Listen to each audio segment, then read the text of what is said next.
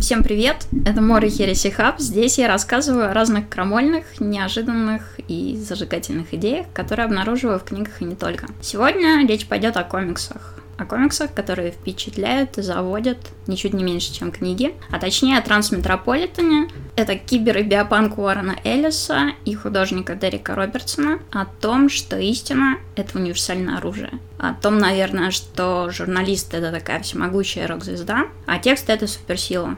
Это комикс, от которого кровь в жилах не то чтобы бежит быстрее, она закипает и заставляет носиться от восторга, словно болит. Этот выпуск необычный, потому что я позвала обсудить эти вещи прекрасного книжного рецензента и переводчика постмодернистов Алексея Поляринова. На мой взгляд, это человек, который делает одни из лучших текстов про книги в сети, и мы вместе пробежимся по комикс-культуре. Привет!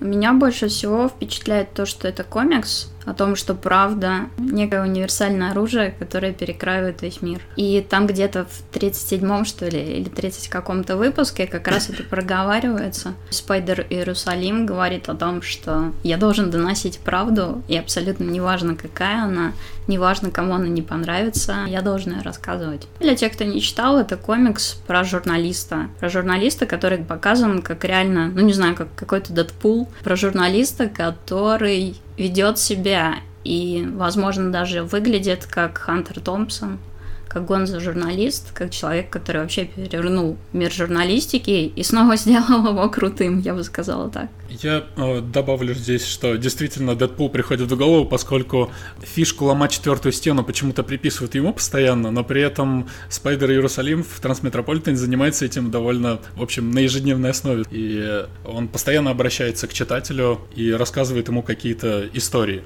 И это одна из самых интересных фишек этого комикса. И насчет истины я хотел здесь оппонировать. Главная идея, она действительно крутая, в контексте этого комикса она работает, только мне кажется, что сейчас, в 2018 году, мы уже как-то поняли, что, наверное, это не так, и с правдой надо как-то по-другому работать. Ну, слушай, это, это постмодернизм. Для современных журналистов понятие истины размыто. Нельзя выбрать какую-то позицию. То, что ты занимаешь какую-то позицию, это является чем-то неприличным. А для Спайдера понятие истины, оно не размыто. Оно универсально. Правда, она конкретна, и правду должен знать каждый. Мне нравится, что он вообще не похож на обтекаемого сукину сына, которых сейчас называют журналистами. Он нарушитель спокойствия, хулиган и негодяй. Нет, мне, кстати, вот здесь я тоже буду оппонировать, поскольку мне больше всего понравились комиксы именно серии, где он показан человеком. Самое важное, что для меня было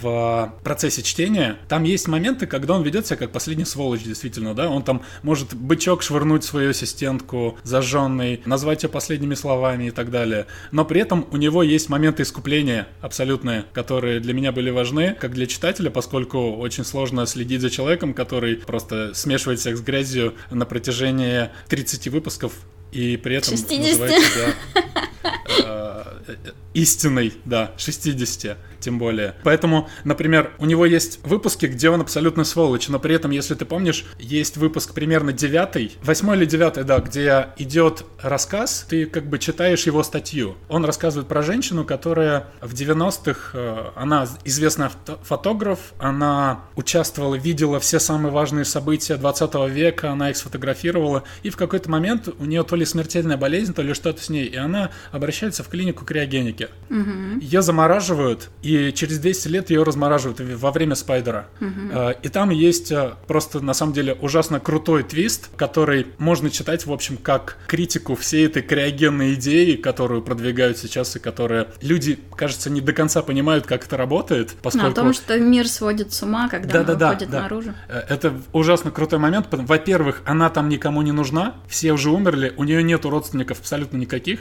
даже если есть найти, ей абсолютно наплевать на это. И там есть момент, когда она идет по коридору к выходу, ее ведет этот врач, и она думает, ой, слушай, а что там в будущем? И она представляет себе, что там летающие машины, что победили рак, все прекрасно, все хорошо. Она выходит, там просто трехголовые крысы бегают по улицам, люди просто с нарощенными, я не знаю, крыльями, с перьями, еще с каким, какой-то хренью. Она выходит практически на парад уродов в цирк, и у нее это шок, она просто сходит с ума. И потом в этот момент появляется Спайдер Иерусалима, он там заботится о ней, он э, пишет о ней в этот момент статью. И ты как бы понимаешь, блин, а мужик-то на самом деле не такой уж и сволочь. Вот он нашел человека и не только рассказывает о ней историю, но он там ее кормит при этом. И для меня это был такой момент, когда я понял, что, в общем, Уоррен Эллис может. Он, с одной стороны, развил какую-то посткиберпанковскую идею, где он... Это фактически критика самой идеи криогеники. Что будет дальше через 200 лет, непонятно. И как эти люди будут существовать, которые сейчас себя замораживают. С другой стороны, эта девушка, не девушка, она там уже старушка, она появляется в 25 или 24 выпуске опять. И они с ней сидят на лавочке Спайдера, они уже друзья, он там все еще продолжает о ней заботиться, он ей дарит фотоаппарат,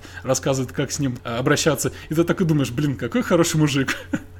Я бы с ним затусил, да? Если бы он постоянно бросался бычками, понимаешь, в людей, и там стрелял в них из револьвера, как он это любит делать, мне бы это очень быстро надоело. Но есть моменты, когда вот эта маска с него слетает, и ты такой видишь человека, и ты думаешь, да, вот для него действительно истина важна. Теперь я ему верю. В рамках этой истины. То есть он не только пишет статью о криогенике, он еще там помогает людям, которые стали жертвами этой криогеники. Ни один человек не читает про антигероя, ну, или про какого-то героя, который бросается бычками, без того, чтобы в нем было что-то хорошее. Это первый момент. И, кстати, Спайдер Иерусалим — это классический такой образ. Он делает очень много полезных вещей, несмотря на свой дурной, вздорный характер. И сейчас, мне кажется, сериалы подобный образ просто перемололи уже и переосмыслили многократно. Уже стало клише. Именно. Это просто база для хорошей истории. То, что ты описал, сочетание этих черт. В этом нет ничего особенного. Ты понятно, а. нет, я просто имел в виду, что это то, что меня зацепило. Я такой, вау, Уоррен Эллис не забыл про нее. Это не просто филлер, оказывается, это какой-то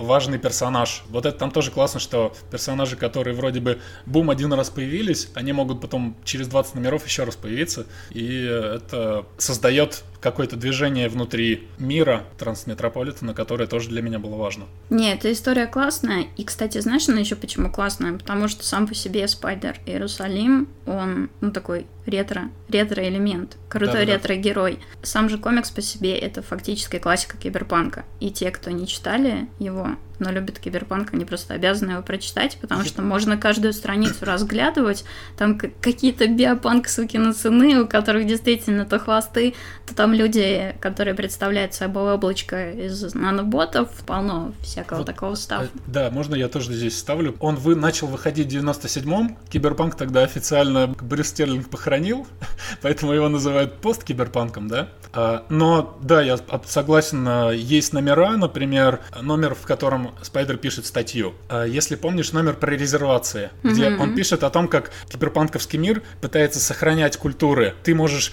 сделать себе лоботомию, в каком-то смысле стереть память, что ты из будущего, что ты живешь, типа, в мире в этом, и стать э, индейцем майя, и там будут приносить жертвы и так далее. Все это довольно упоротая идея, и Спайдер вот путешествует по этим мирам и рассказывает про них. А в конце там есть э, ужасно крутой момент, когда он приходит... А, Форсайт, резервация, где нету никаких ограничений. То есть в этом мире, в котором живет э, Иерусалим, там все-таки есть законодательство по ограничению имплантов, ограничению, ограничению ухода людей и модификации в постгуманизм, да? А есть резервация, где нету этих ограничений. Я не знаю, помнишь ли ты это? Это да, ужасно, ужасно крутой момент, когда он туда заходит, а там просто какие-то киборги абсолютные, из них торчат щупальца, они разговаривают какие, про какие-то странные вещи, э, вдыхают новости, и он на все это смотрит, и думает, блин, это вот это вот нас ждет, что, что если мы будем дальше двигаться, если мы не будем ничего с этим делать, нас, нас ждут вот такие вот превращения в абсолютных босковских персонажей, которые потребляют информацию, вдыхая ее как наркотик и спариваясь с помощью нанороботов что-то такое. И это действительно звучит и выглядит упорото даже для человека, который живет в трансметрополитене. Но мне кажется, он получал удовольствие от визитов в эти резервации. И мне особенно ну. понравилось, когда он спросил, а как у вас там с длительностью жизни при всех этих экспериментах? Ему мужик ответил, ну, она, конечно, не такая, как мы бы хотели, но мы пытаемся. Но а, мне все-таки показалось, что он был не очень рад, потому что там он всем такой грустный ходит по всем этим резервациям. По что... всем, которые не ретро. Да. Заметь. И я вот как раз с этого начинала. Этот образ — это какой-то крутой ретро-герой, имплантированный в совершенно классный и продвинутый мир. И там же вот эта вот вера в infofeed. Я обратила внимание, они даже книги издают. В обществе, где все модифицируют геном, где превращаются в облачка или могут себе рога пересадить. Там управляется все, уровень технического развития совершенно огромный. Но они все читают книги, долбанные старые книги, которые, с которыми сейчас-то уже начинаются проблемы. При том, что там телеки, есть уже 3D, которые... А, и сейчас просто вставлю то, что еще впечатлило, когда, помнишь серия, где он весь эпизод смотрит телек, чтобы понять, что изменилось, пока он отсутствовал. Он mm-hmm. же там 5 лет в горах жил. Да. Он смотрит телек, и в конце там такой бласт гипнотический. Его ассистентка отворачивается, он на него смотрит, потом идет ложиться спать, и у него во сне, короче, реклама. У него рекламные ролики, во сне он просыпается, не понимает, в чем дело, ему ассистентка говорит, ну вот этот бласт гипнотический из экрана, это был, был имплант, который ты получил себе в голову, и теперь тебе будет сниться реклама. Не забывай отворачиваться от этого. Тоже очень интересная штука. Комментарий по поводу того, как скоро нам рекламу будут имплантировать не только в устройство и в ленты новостей, но и в сны. Ну, запросто. Все предсказания, которые касаются прекрасного будущего, они еще под вопросом. А вот все, что касается предсказания маркетинге и так далее, мне кажется, что вот это недалеко где-то находится. Да, там много таких штук, в частности, и по религии проехался очень хорошо. Там есть выпуск, в котором Спайдер Иерусалим с дерзостью и абсолютной упоротостью, свойственной Хантеру Томпсону, в каком-то дурацком костюме Иисусика, идиотскими сандалиями, заказанными через телевизор, и даже каким-то головным убором, насколько я помню. Нимб. Да, точно, с приделанным нимбом. Он врывается на конвент, где различные религиозные деятели, ну, грубо говоря, продают свою религию. И там есть религии от умеренных до каких-то совершенно безумных, и он там нападает на каждого из них, по-моему. И там вообще обыгрывается сцена, где Иисус громит торговцев в храме. И выглядит Да-да-да. это очень круто. Сейчас мы можем вернуться к э, главной теме насчет истины, да, что он супергерой, который разит своим пером, и для него истина объективна. Там же есть даже сцена, где в одном из первых выпусков он приходит на место, где происходит бунт, и его бы ОМОНовцы подавляют, да, ОМОНовцы будущего. Очень Слушай, жестко. это моя самая любимая сцена. Да, вот, и он э, забирается на крышу и начинает в прямом эфире писать статью об этом. И его редактор подключает эту статью, там как-то это выбрасывается все сразу в интернет, я так понимаю. Угу. И благодаря тому, что он настолько убедителен и настолько сильно его слово, ОМОНовцев отзывают в момент, когда он это пишет. Это очень крутая сцена, да, потому что в этот момент ты понимаешь, что он, у него даже позы супергероя, пока он пишет. Это такой амаш всем комиксам Марвел сразу, и там тебе и Супермен, и Бэтмен, и все что угодно. Только этот человек просто силой слова заставил отступить целую армию, чтобы она не утюжила людей. Вот это очень мощный момент, который задает, в общем, всем выпускам, всему комиксу и самому образу тон. Ну да, все так. Для меня это вообще одна из самых ярких сцен, которые там есть. Я, более того, Спайдер, Иерусалим и Трансметрополитен — это был первый комикс, который я прочитала с удовольствием и, не знаю, грохнула комиксы. Очень здорово подводится все к этой сцене. Ты видишь, как журналист сидит на крыше долбанного стрип-клуба. Внизу разливается река из бунтующих и ОМОНовцев, которые готовы их уничтожить. И он сидит там, и как раз он говорит, что я буду писать здесь. Я чувствую, что я должен это сделать здесь, да. Я знаешь, что я хотела сказать? Мне кажется, ну. что Трансметрополитен должны преподавать на факультете журналистики. Все должны его прочитать. Мне кажется, журналисты с этим могли бы поспорить, но я согласен.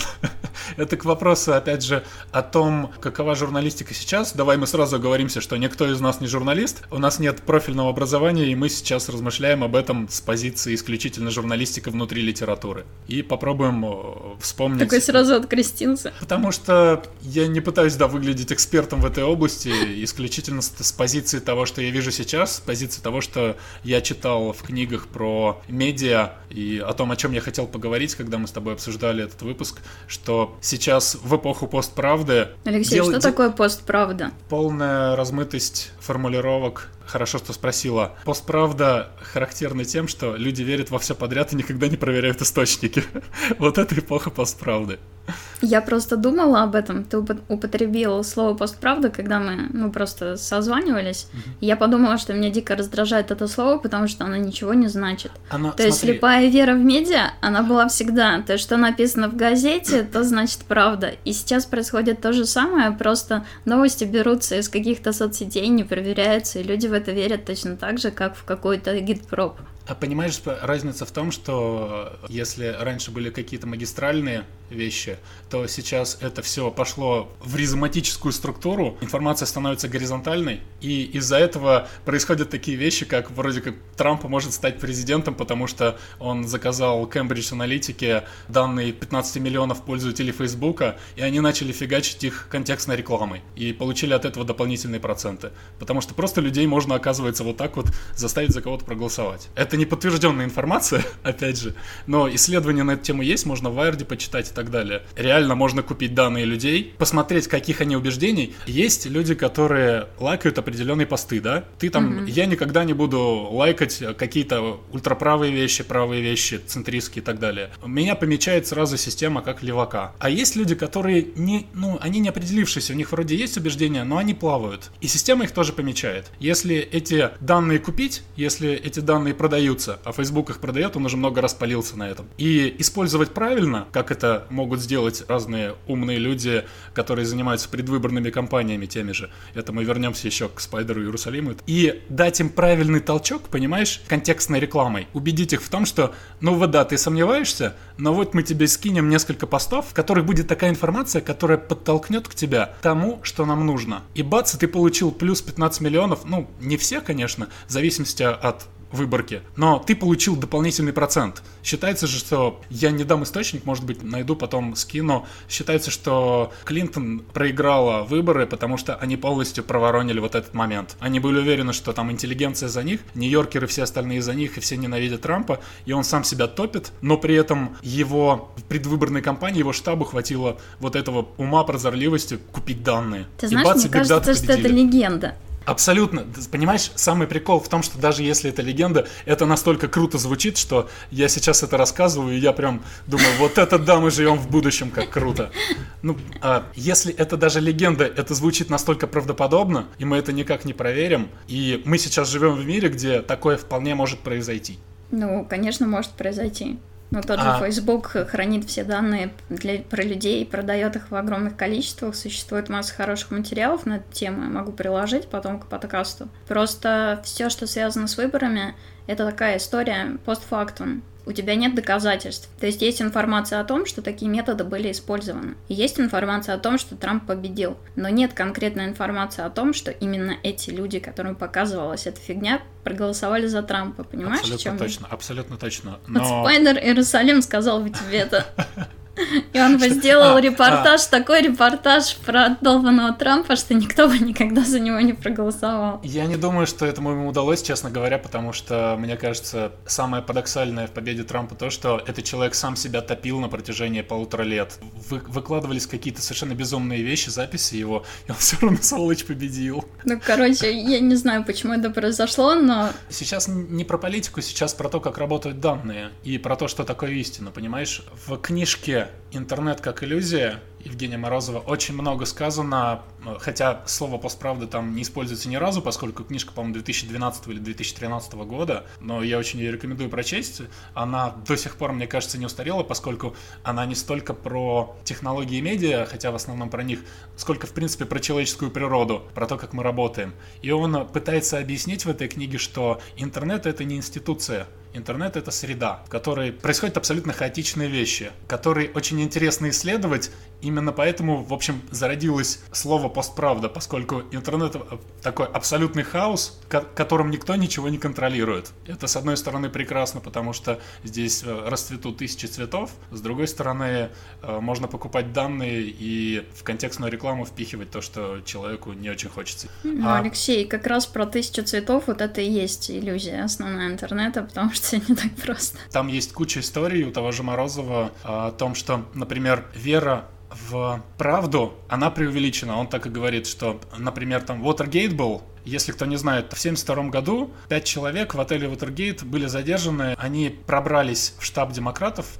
наставили прослушки и фотографировали документы. Это дело привело к импичменту, практически к импичменту. Ну, к импичменту президента. Да, и это был чуть ли не первый случай в истории, как считается, когда абсолютно первое лицо государства вынуждено было уйти исключительно благодаря СМИ, потому что СМИ не позволяли замять это дело. Это дело постоянно раздувалось, это дело постоянно освещалось, и по телеку показывали процессы и так далее. Благодаря работе СМИ Ричарда Никсона удалось убрать. Вот как раз история, как журналистам с помощью своего материала удалось поменять власть. Да. И, видимо, ты хотел сказать, что в наше время это уже никак, это уже все. Это невозможно, да. Вот, э, спасибо, да. Именно, именно к этому я и вел.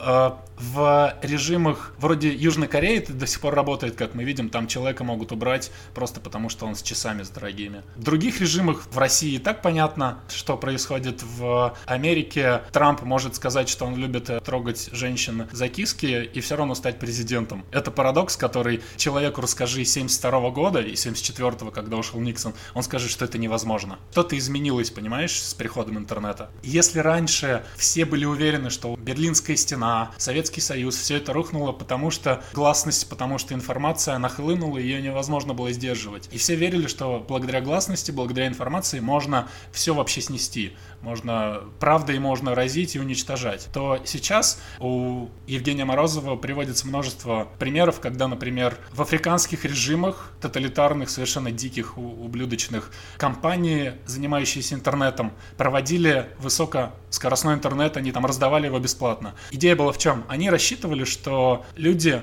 если у них будет бесплатный интернет, они захотят узнать правду о своем режиме, понимаешь? А люди и так знали эту правду. И в итоге получилось, что им подключают высокоскоростной интернет, а они просто качают порно. И это очень грустная история, на мой взгляд.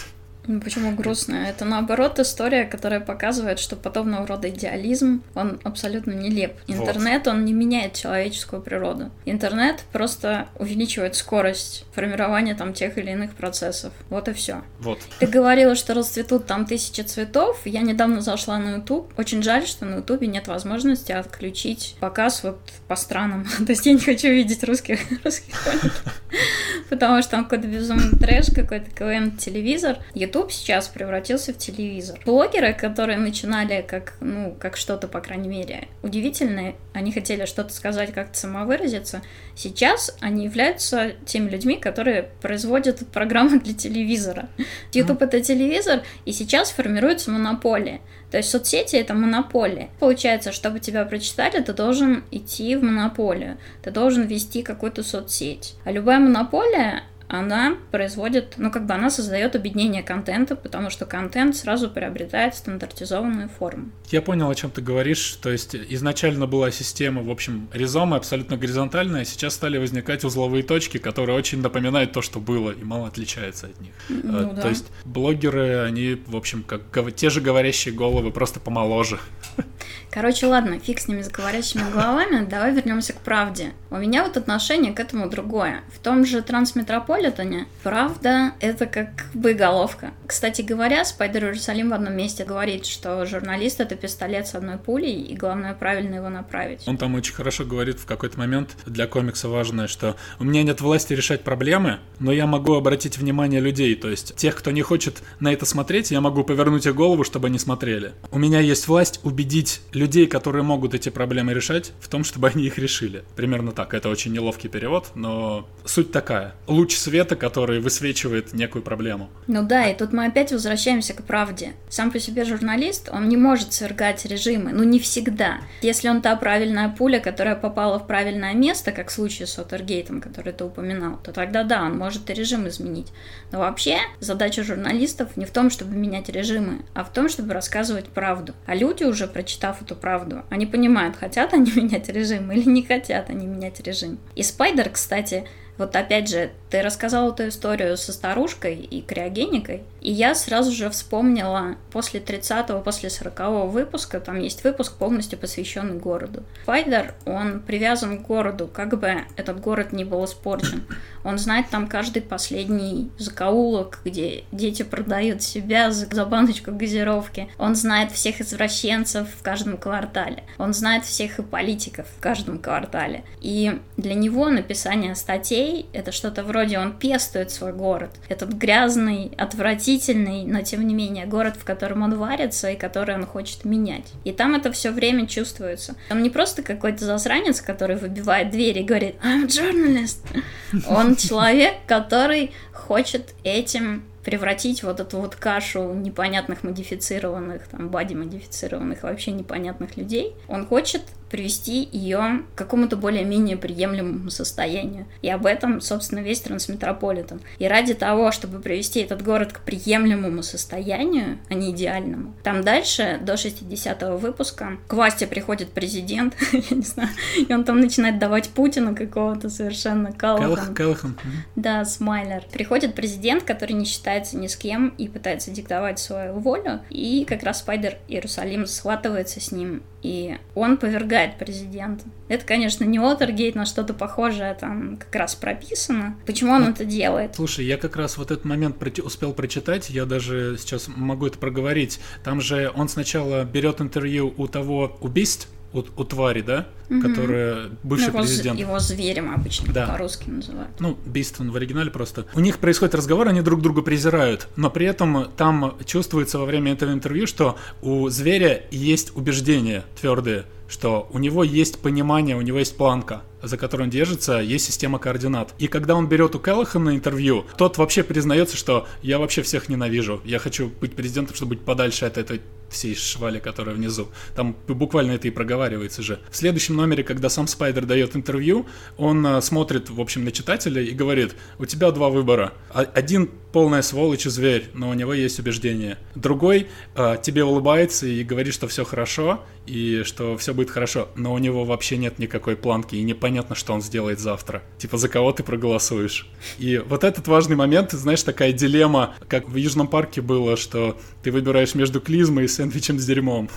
Ну, типа того, да. Потому что непонятно, что с этим делать. И действительно, так же оно и получается каждый раз. Да, но ты еще знаешь, подумай о чем? Вот о мастерстве Уоррена Эллиса. По сути, если очистить комикс от его совершенно офигенно киберпанковых вот этих вот рюшек, получится история про журналиста, который освещает выборы, да? Да, да, да. И борется Хан- с каким-то из кандидатов. Ну, это да, там поколение сыней Хантера Томпсона. Но при этом, если ты озвучишь вот эту вот фабулу какому-то человеку с улицы, он скажет, фу, я не буду такую херню читать. Но при этом, если он откроет вот этот комикс, то он поймет, насколько это зажигательная схватка, насколько вообще невозможно оторваться от всего этого, насколько это круто сделано. Он абсолютно энергетический, да, вот эти рисунки, как э, мимика самого героя, то, как он постоянно, эти его позы абсолютно супергеройские.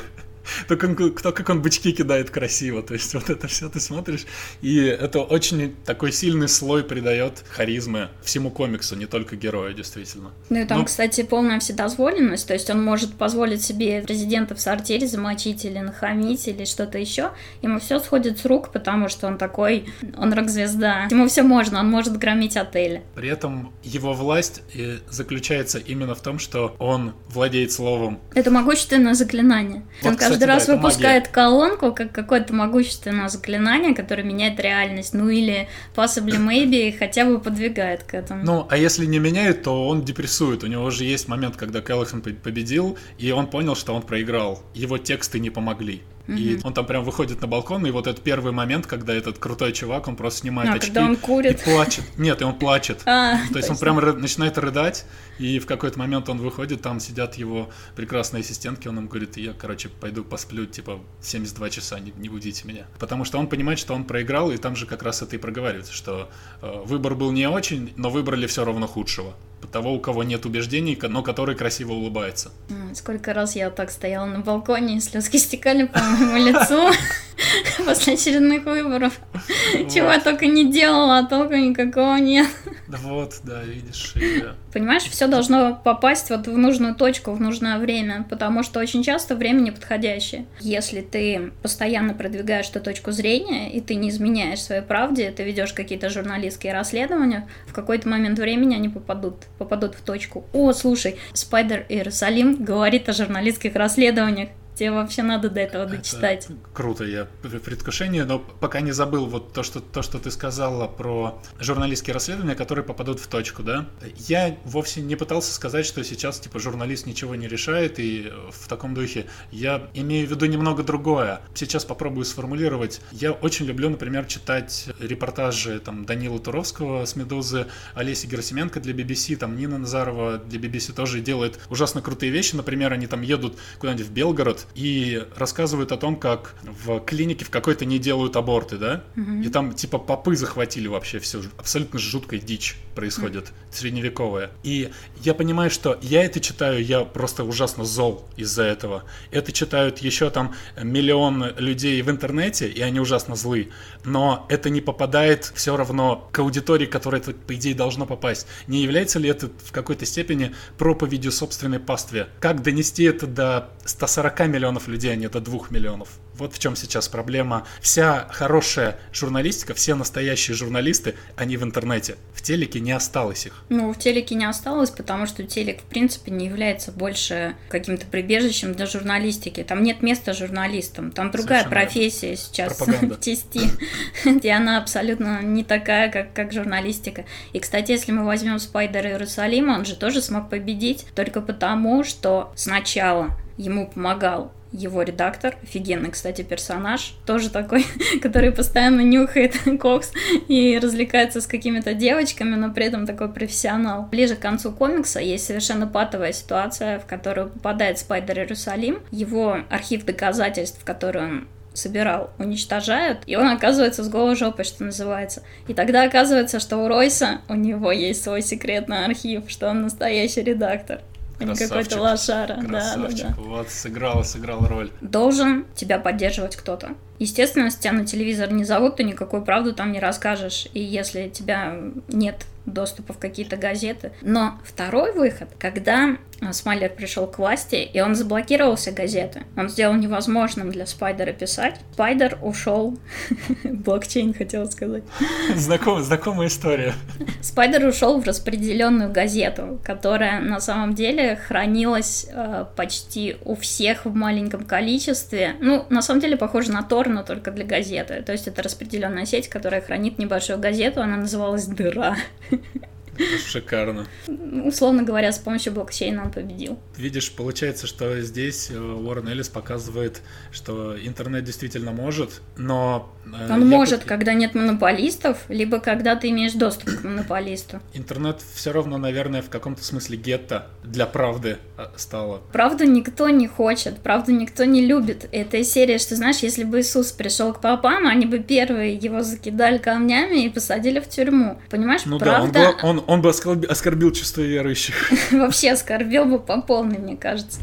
Правду не любили в былые времена потому что, правда, это, это больно, это опасно. Правду не любили в 60-е, 70-е, 80-е. Сейчас у нас есть отличный такой инструмент, интернет. Но правду там тоже не любят. Не потому что интернет, а потому что люди не любят правду. Я не знаю, как было раньше, но раньше, судя по всему, могли свергнуть президента, просто рассказав о том, что он прослушивает конкурентов. Сейчас это звучит как сказка, согласись. Ну, то есть, ничего себе. Хотя, чего, о чем я говорю, в Южной Корее сажают каждые 8 лет. Журналисты слэш-писатели в Америке всегда были очень большими людьми. Ну, как всегда, в середине 20 века, да? Если случается какой-то громкий скандал, его называют гейт тоже. Это вот в честь как раз Уотергейта, чтобы просто люди понимали, откуда это берется. Настолько влиятельное слово, настолько влиятельный случай, что, в общем, на язык повлияло, mm-hmm. на то, как мы им пользуемся. А когда я читал в прошлом году Shockwave Райдера Джона Бреннера, идея там в чем? Это киберпанковский роман, где, который заканчивается очень оптимистично он заканчивается тем, что хакер вбрасывает компромат на политиков в интернет,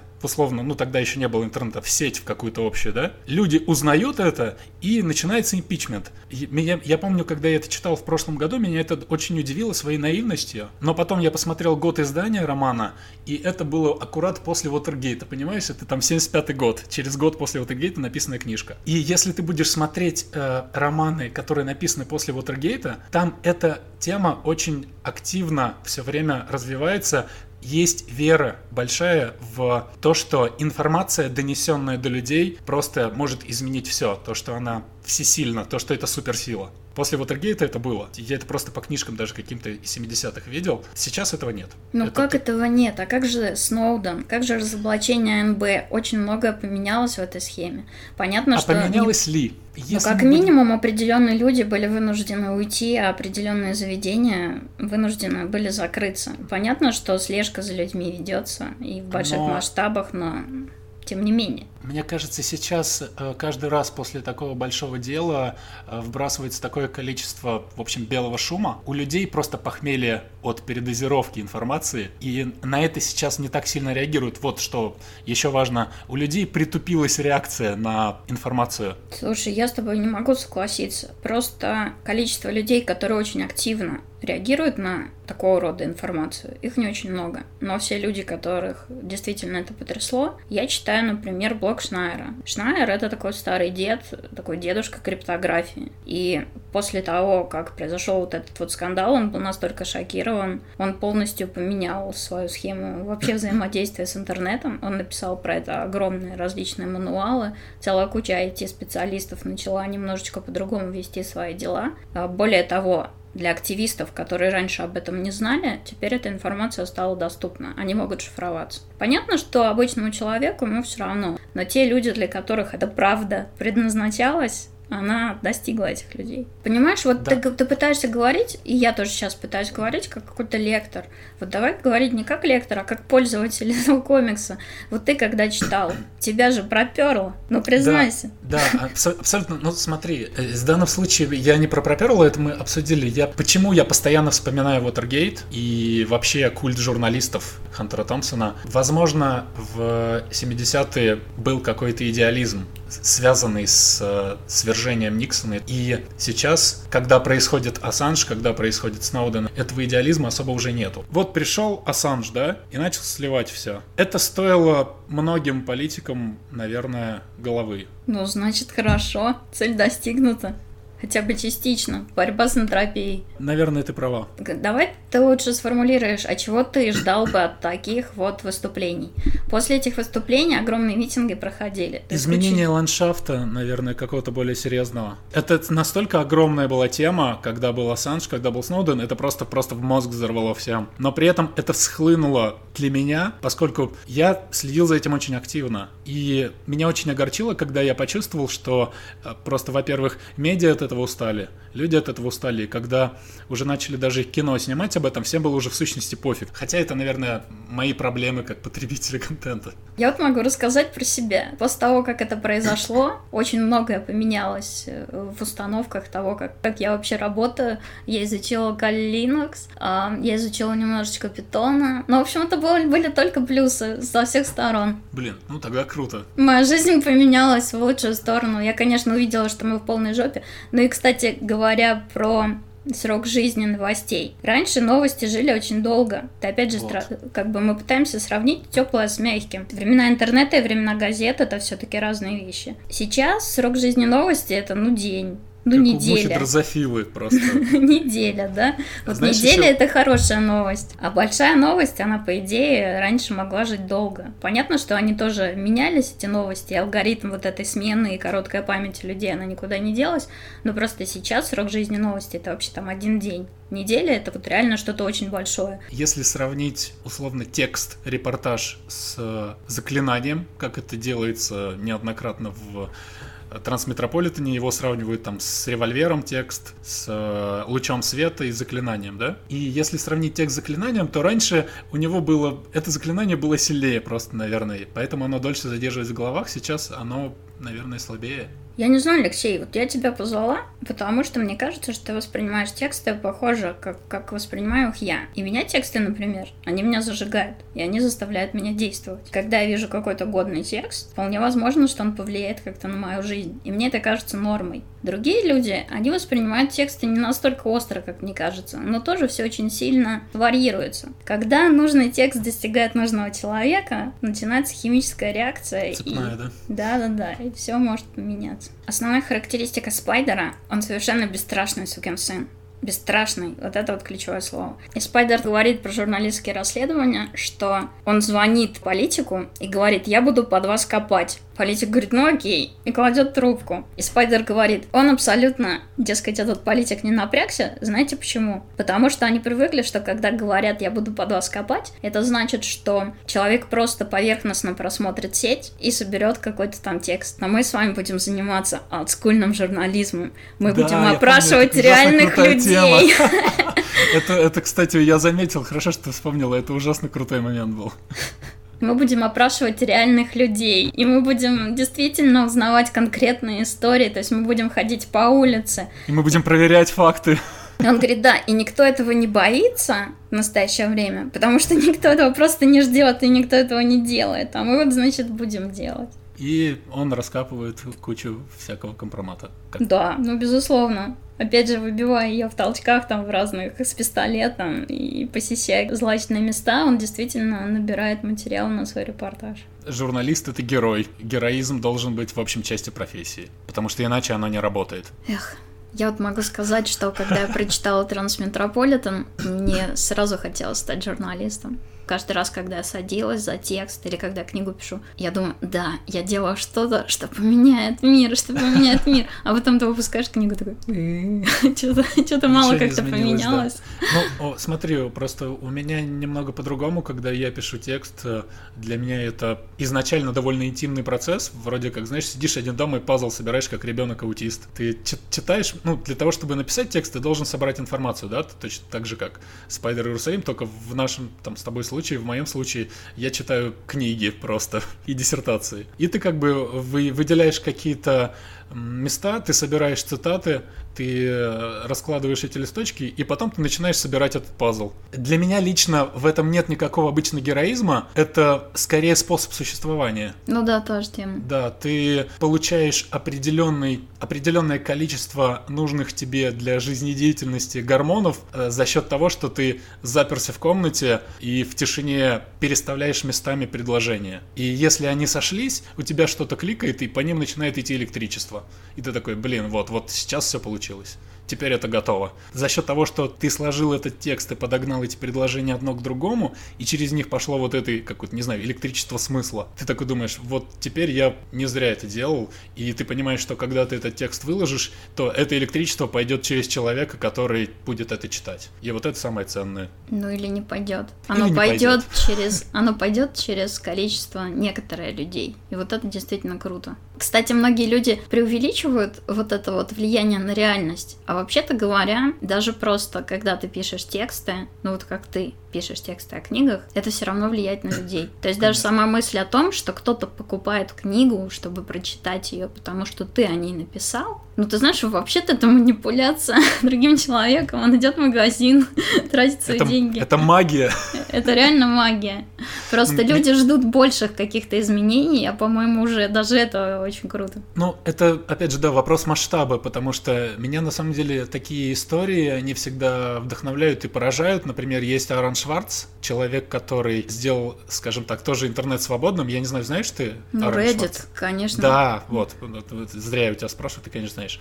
Это человек, для слушателей скажу, который придумал Reddit, и он изобрел систему, благодаря которой люди могли бесплатно просматривать статьи университетские, которые были заперты внутри университета, внутри серверов университета. Их мог, мог просмотреть человек, только придя в университет, получив какой-то пароль. Это ужасно дурацкая система была, она и сейчас, по-моему, есть, с ней до сих пор борется. А потом пришел Аарон Шварц, он ломанул эту систему и выложил все в сеть. Его за это судили, он страшное дело, он покончил с собой, потому что его просто, ну, невозможно, такой аутичный гений, который сделал какой-то прорыв в, в истории интернета, его за это просто правительство решило сделать из него пример, то есть чтобы никто так больше не делал. И это очень плохо закончилось. Но, когда я смотрел про него фильм, там Кори Докторов, писатель э, очень хороший фантаст, рассказывал историю, что он говорит, спустя там какое-то время, я, говорит, смотрю интервью с человеком из лаборатории по борьбе условно, я, к сожалению, не помню всех деталей, можете посмотреть фильм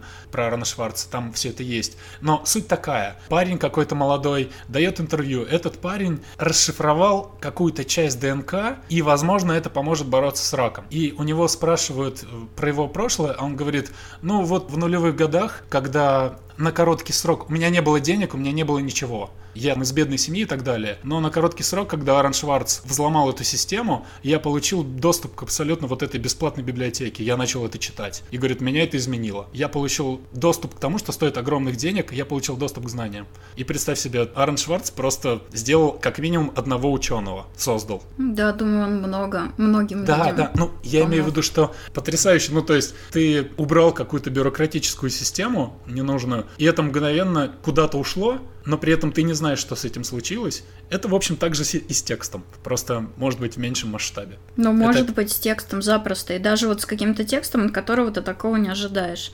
У меня, например, я N лет назад очень много писала про японский андеграунд. Ну, про разных японских режиссеров, которые снимают очень странные фильмы. И у меня был какой-то круг людей, которые читали это. После я забросила это все дело. Прошло уже достаточно мно- ну, большое количество времени. И потом кто-то мне написал в контакт, кто-то из этих людей. И он сказал, я хотел написать, я вот вас нашел, я читал 7 лет вот то, что вы пи- пишете. Я в итоге стал очень интересоваться японским кинематографом. У меня вот, дескать, сообщество, мы там переводим фильмы, мы там делаем то, мы там делаем все. Получается, что я писала какие-то тексты просто о том, что мне нравилось. А у человека вот жизнь поменялась, направилась в какую-то сторону. Это, естественно, не единственная такая история. Э, Хорошо, что ты это рассказала. Это для людей, которые будут слушать этот выпуск, э, можно им сразу к ним сейчас обратиться и сказать, если вы хотите что-то писать, если вы хотите совершенствоваться на этом поприще, и у вас ощущение, что вы делаете это в пустоту и что никому это не нужно,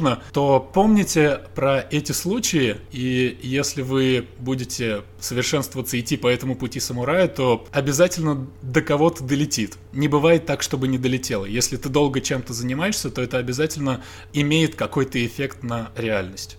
Просто по-другому быть не может. То есть у меня, в принципе же, точно так же. Я писал в блог рецензии и два года читал Infinite Jest Дэвида Фостера Уоллеса. Я ее когда дочитал, наконец домучил, у меня была куча черновиков, и я написал большой пост, 10-страничный, о том, о чем эта книга, кто такой автор и так далее. С этого все и началось, потому что он начал расходиться по сети. Через несколько месяцев со мной начали связываться люди, которые стали предлагать его переводить. Ну вот, тоже еще один. Мы просто, видишь, мы с тобой немножко углубились в печальные последствия, а сейчас мы сами реальный опыт мы говорим. Тексты меняют людей. Тексты Да. меняют в жизнь. Тексты меняют вообще целую кучу всего. Поэтому забудьте первую половину этого подкаста. Если хочешь, можем закончить на этом. В общем, читайте комиксы, будьте как Спайдер Иерусалим, или может быть даже лучше, пишите свои тексты и меняйте мир. Это был Амор, Алексей Поляринов, Хереси. Хаб. Всем пока.